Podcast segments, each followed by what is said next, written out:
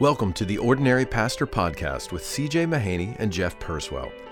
This podcast is devoted to helping ordinary pastors with the extraordinary privilege and responsibility of serving God's people in their local church. And now, here's the podcast with your host, Mickey Connolly. Well, guys, welcome back to The Ordinary Pastor Podcast. I have C.J. and Jeff here with me again, and we want to finish up talking about application. So, guys, great job last month. And let's dive into the more practicals of application.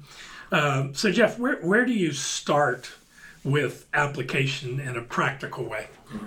Well, I not to go over ground we've covered too much, but it is good to remind ourselves that the first source of application, or the first impulse there, is the text. Application is going to be driven first and foremost by the text. Excellent. What is this text's claim? Mm-hmm.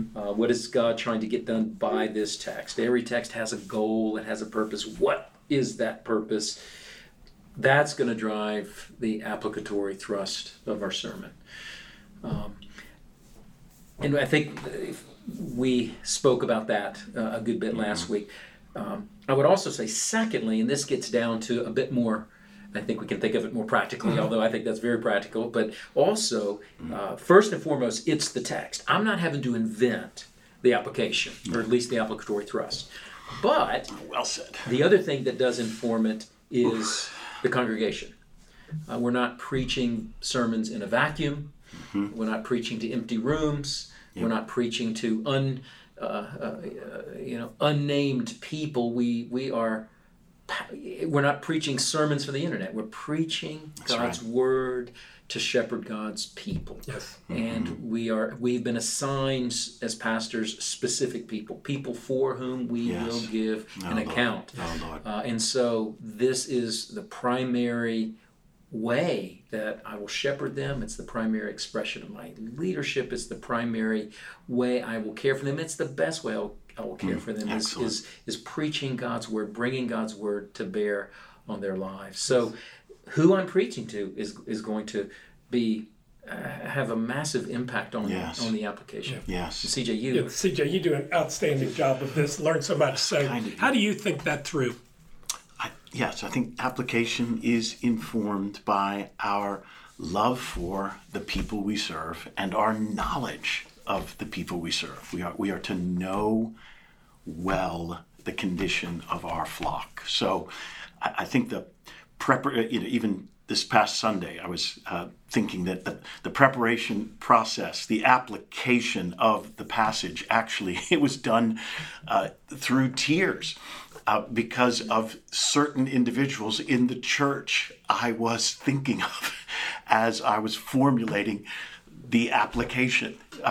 So one's love for those one is serving is vital and not optional to effective application, because as Jeff said a moment ago, but it bears repeating. We're preaching to those who have been temporarily entrusted to us by the Chief Shepherd. We are not to be preparing or preaching to an audience that isn't in front of us, a broader audience, an internet audience, a Twitter world. Those worlds are not to be intruding in any way upon our application. So a knowledge of the people you are serving, a love for the people you are serving is just absolutely vital to application. And an awareness that folks are easily overwhelmed, so we must be real careful in our application. By the way, when I say folks are easily overwhelmed, I'm easily overwhelmed. So this, I'm being informed by my own experience when I have the privilege to listen to preaching. So one of the quotes that informs my applicatory preparation is from counselor and author David Powlison, who many years ago wrote, "Just as we don't change all at once, so we don't swallow all of truth in one gulp." And then he writes, "We are simple people. You can't remember 10 things at once. Invariably, if you could remember just one true thing in the moment of trial, you'd be different. When you actually remember, you actually change. In fact, remembering is the first change." And then he goes on to quote Spurgeon, Spurgeon said, "One bit of Bible, prayed over, and bedewed with the Spirit, and made alive, though it be only a short sentence of 6 words, will profit you more than 100 chapters without the Spirit." So there's something about one bit of Bible for one area of someone's life, I think, that should inform our application, particularly since we are having the privilege and joy of doing this each and every week. So this isn't a conference context where someone will hear you once in a year or a period of years. So I have to be aware that people are easily overwhelmed. I want my application first and foremost to be informed by the text, all the wonderful things that Jeff just said. I'm not having to create this and come up with this in some unique way. But then I also, in consideration of the people, do not want it to become predictable, and do not want it to be there to be too many applications each and every sermon that just simply overwhelms people. So I'm sensitive to that, and I think we need to be sensitive to that. Excellent. Yeah, people are in different seasons of life, male, female, single, married. It just all those have to be taken into consideration. Application. Sorry. The people in the church. I mean, I will write on a Post-it note. Often when I'm preparing, I'll just choose different people from a teenager by name, a person suffering in a particular way by name. So I put down just 4 or 5 names on a Post-it note. That's I'm preparing to serve them, not preparing to impress anybody with this message or perform. I'm preparing to serve them. And so how does this text make its way to those individuals, and how then can my application not overwhelm those individuals? Yes. Yeah, that's great. He mentioned know well the condition of your flock. I don't have to come up with the applicatory thrust, the main application. It's not my pastoral cleverness. I'm not, so how do I apply? But I am applying, I am bringing the claim of this text, the application of this text to specific people. So think about, know well the condition. So what is their condition? Think of 2 categories. What is their condition humanly speaking? And so age, seasons of life, the young teen who's pretty preoccupied with how they look that morning, perhaps, and then the older person who's who's wasting away, feels themselves waste, and all those pieces. Where are they humanly speaking, and then what's their condition spiritually? So we've got weak people, we've got fearful people. Yeah. We've got zealous people. Yeah. We've got apathetic people. We've got prosperous people. We've got suffering people. Yeah. And so just keeping those categories humanly and spiritually, keeping those things in mind. So then the application is not me being brilliant. The application is saying, okay, this is what this text is calling for.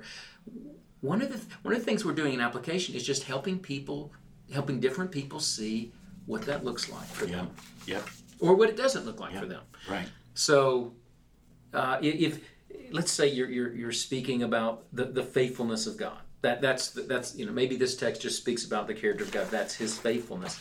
Then application becomes helping people, helping ensure that people are viewing God that way. We're giving people a lens through which to view God, and we just want to, the task of application becomes make sure people are viewing God through that lens, which means show what trusting looks like, to show what it doesn't look like. Anxiety reveals that we're not viewing God that way. Showing things that get in the way. So that's pastoral work. What gets in the way of someone laying hold of God's faithfulness, encountering situation, facing situations in light of God's faithfulness. So the application portion, it's not that we have to come up with the idea, but we do bring that word, that claim of God's word to bear upon people as a pastor. And that takes prayer, that takes knowing your congregation, that takes sensitivity, that takes nuance. It takes time with them. Time with them, yes, and wisdom. But what greater privilege is there than helping people lay hold of that truth of Scripture that Sunday? Yeah, our sermons don't come from our people, the people we have the privilege to serve, but they are informed by our interaction with them. And also when it comes to application, one category, Jeff, all those categories are so legit. And again, I have to remind myself of these categories. So I find, you know, if you come into my little office as I'm preparing a sermon, you'll see Post-it notes all over the place because I need reminders. And so adversity, prosperity are two other categories because I found recently that I was kind of trending consistently toward adversity, assuming suffering, which was a safe and wise assumption, but then neglecting to address, there are those prospering here, and this passage addresses them as well. Also, helping folks just have a realistic expectation for growth, that this is a walk, that each and every sermon is not a crisis experience where I just want them to have a realistic expectation of what the sanctification process looks like. And then also reminding them from time to time that when you address one area of your life, it actually can influence the entirety of your life. Because I think folks are sitting out there thinking, okay, you know, there's just so many things that I need to apply. So how is this one application really going to make any definitive difference in my way? Give people hope by saying, no, listen, if you isolate this area. So often when I teach, I will try to lead them through a process where they don't seek to apply too broadly in too many areas, because that is not going to be fruitful. Yeah, good. So, and what we've been speaking about here, and what CJ spoke about specifically there, it illustrates one thing. And I just would say this from observation, at least in our world. I think that pushing for specificity. Now, what does this look? What is this? How does what you were saying? Mm-hmm. How do I apply this one thing? What is the one thing? The main thing this text is calling for. That specificity becomes so important for allowing each text to have its way. I think we can sometimes have the tendency to just go broad. And I have heard, and I've probably done it, but I think I've heard many times, so how you doing with the spiritual disciplines? You could say that after any sermon. Yep. Read, yep. Read the word, pray. Okay, good. Yeah. Yes. That's great. Yes. How do you do it, please? Please tell me how you do it. That's exactly right. Yes. But I think, with any text, you can exhort people to that. But when you think about what is this text addressing and how does God ultimately provide for that need or address us in that? How does what Christ, who he is and what he's done and what he promises to do, how does that provide? I think will give people application that's so much more relevant and so much more rich and far less redundant. Yeah. Good. By the way, Mickey, all of this assumes that the pastor has started the preparation process early enough in the week so that unhurried time can be given to this. This you cannot craft this accurately, carefully, with specificity an hour before you preach. So there is an aspect of just what the totality of your preparation schedule looks like in order to deliver you to effective application. Great. Large church, small church, there's probably a good possibility that there's going to be some unbelievers there on a Sunday. Might be a teenager, might be a visitor, might be somebody that's a member of your church that's professed faith. And how do you think through that when you're thinking through application? That's a great question. Having read many of Spurgeon's sermons, what's very clear is that if you were an unbeliever attending the Metropolitan Tabernacle, you knew normally at some point in the sermon, he was going to address you. And so you would be, I think, sitting there with a certain anticipation. Mr. Spurgeon knows I'm here, even though he doesn't know me by name. So I think that's a wonderful example. I'm not arguing for each and every sermon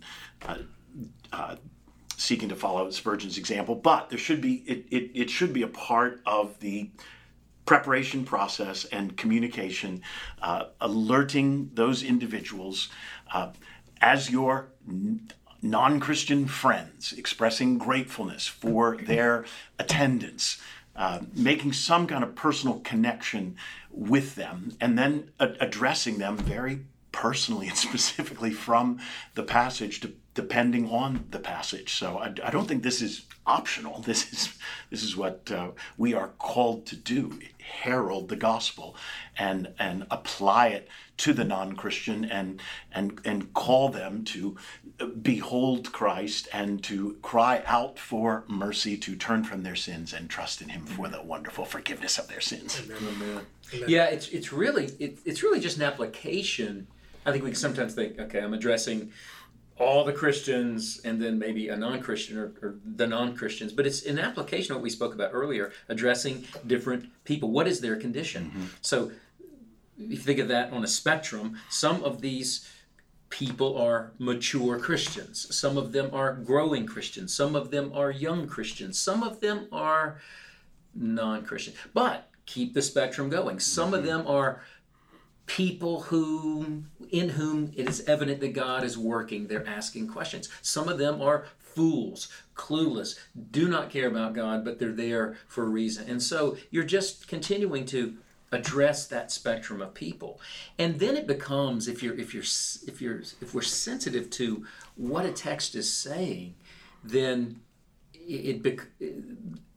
addressing a non-Christian is going to be a very natural thing.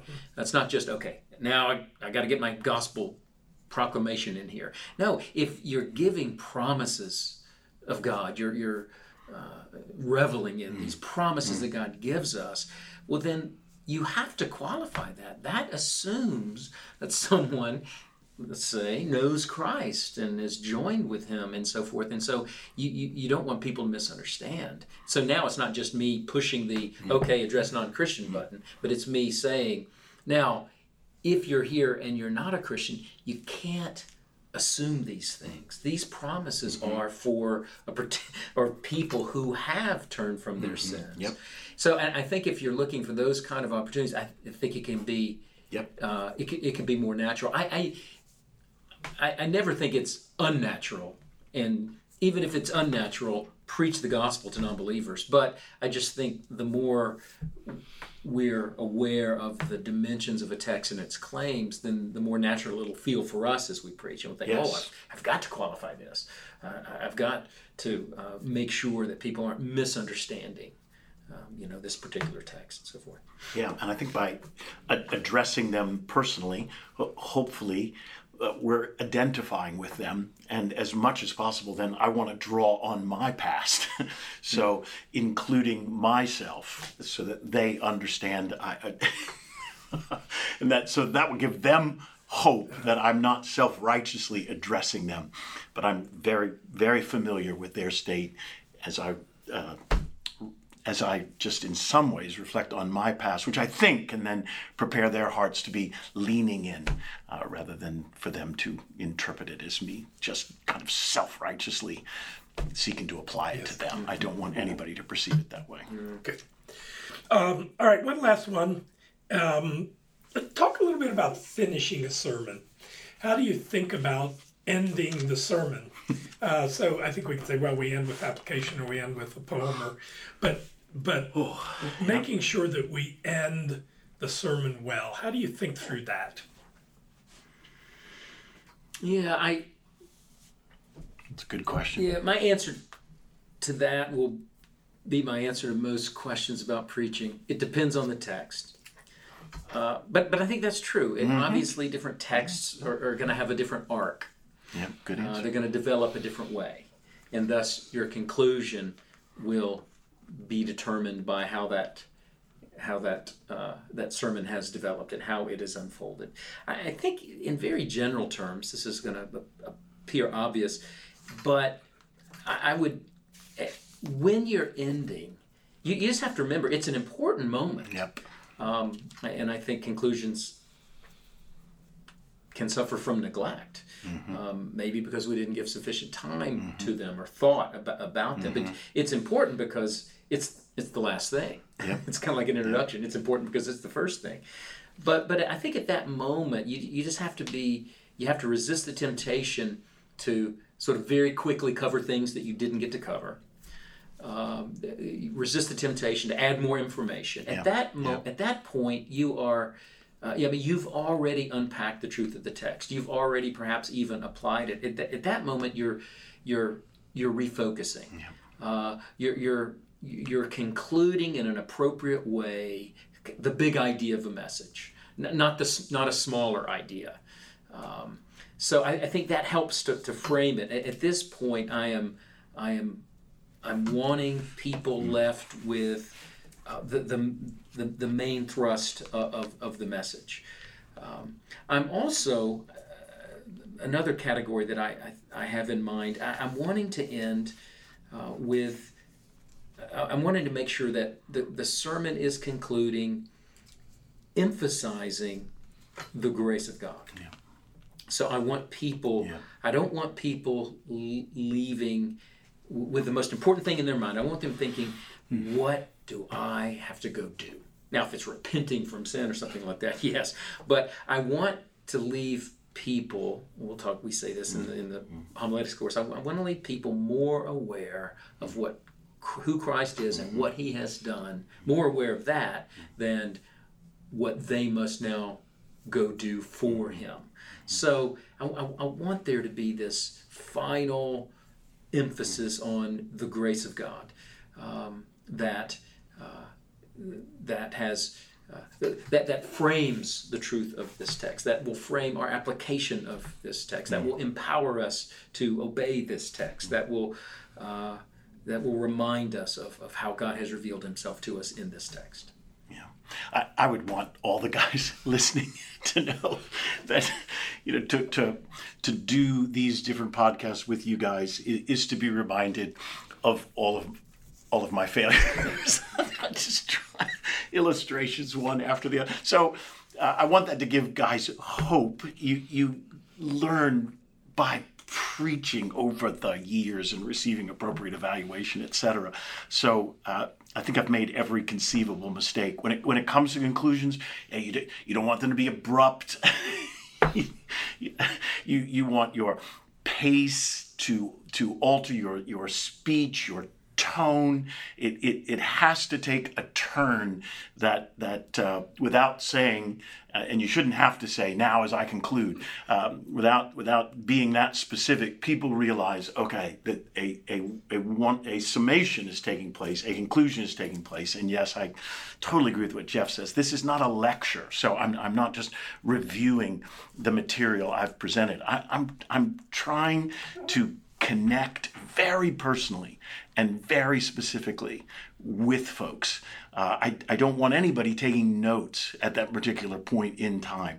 And completely agree with Jeff. I wanted to end on a note of hope. So there is a certain skill involved in conclusions, and we're all just familiar with, as has often been said, just landing the plane too quickly, I've done it all. Or not landing and circling. Oh my, that's what I've pulled up so many times. Pull up again. He's coming in again. Oh, he's pulled up again. He's coming in. He pulled up again. So, yes. Yeah. One thing that I want to mention too is it will depend on your church and how you end services. I will sometimes point this out about textbooks. You read about conclusions in textbooks, and sometimes it can feel somewhat stilted. The reason for that is not because it's a bad chapter on conclusions. It's because it's assuming a particular ecclesiological setting. So in some church settings, that conclusion, that's the last thing the people will hear the pastor say. He's going to end that. He's going to pray.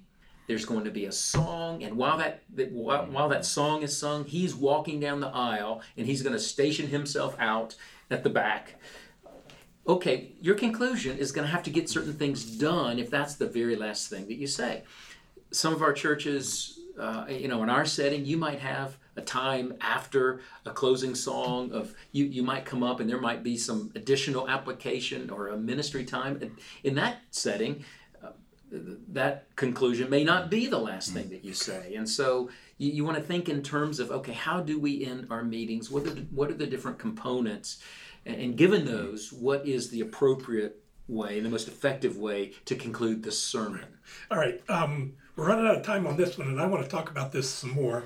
So let's pick this up next month. And guys, thanks for listening once again.